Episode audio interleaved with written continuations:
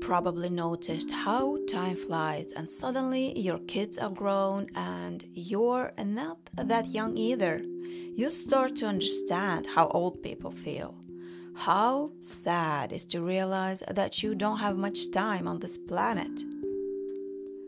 Time is the only thing we can get back. It's sad to see some people use up their time as it never ends.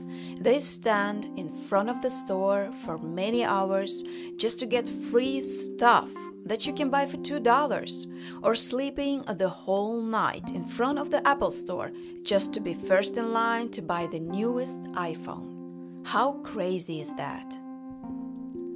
How valuable is your time? Is it $2 per hour? Are you really worth that?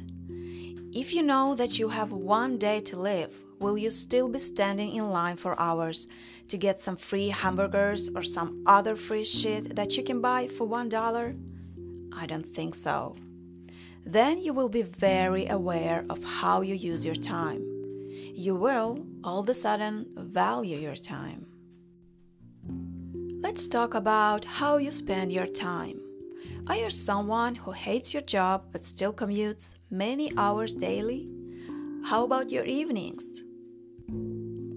Are you tired of hating your job that you don't have the energy to play with your kids or do what you really enjoy? Do you have a loving relationship? Are you sincerely happy? Just by finding out what you want from life, you can have everything you need and want. Stop yourself. Don't do anything.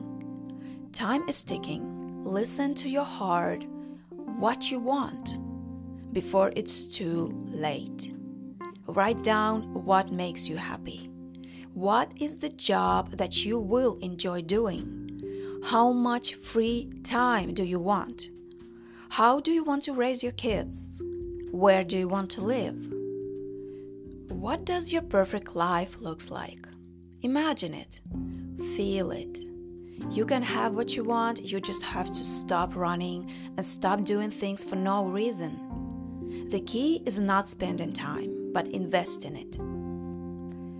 You need to be aware of how you're using your time because your future will look just like that.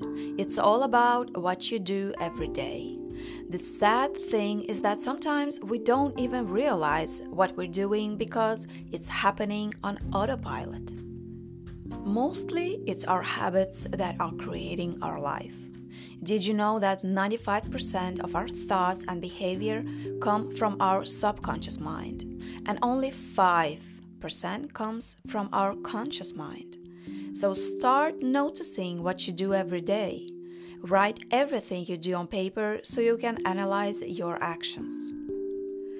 Only then you can start changing your habits, behavior, and your life.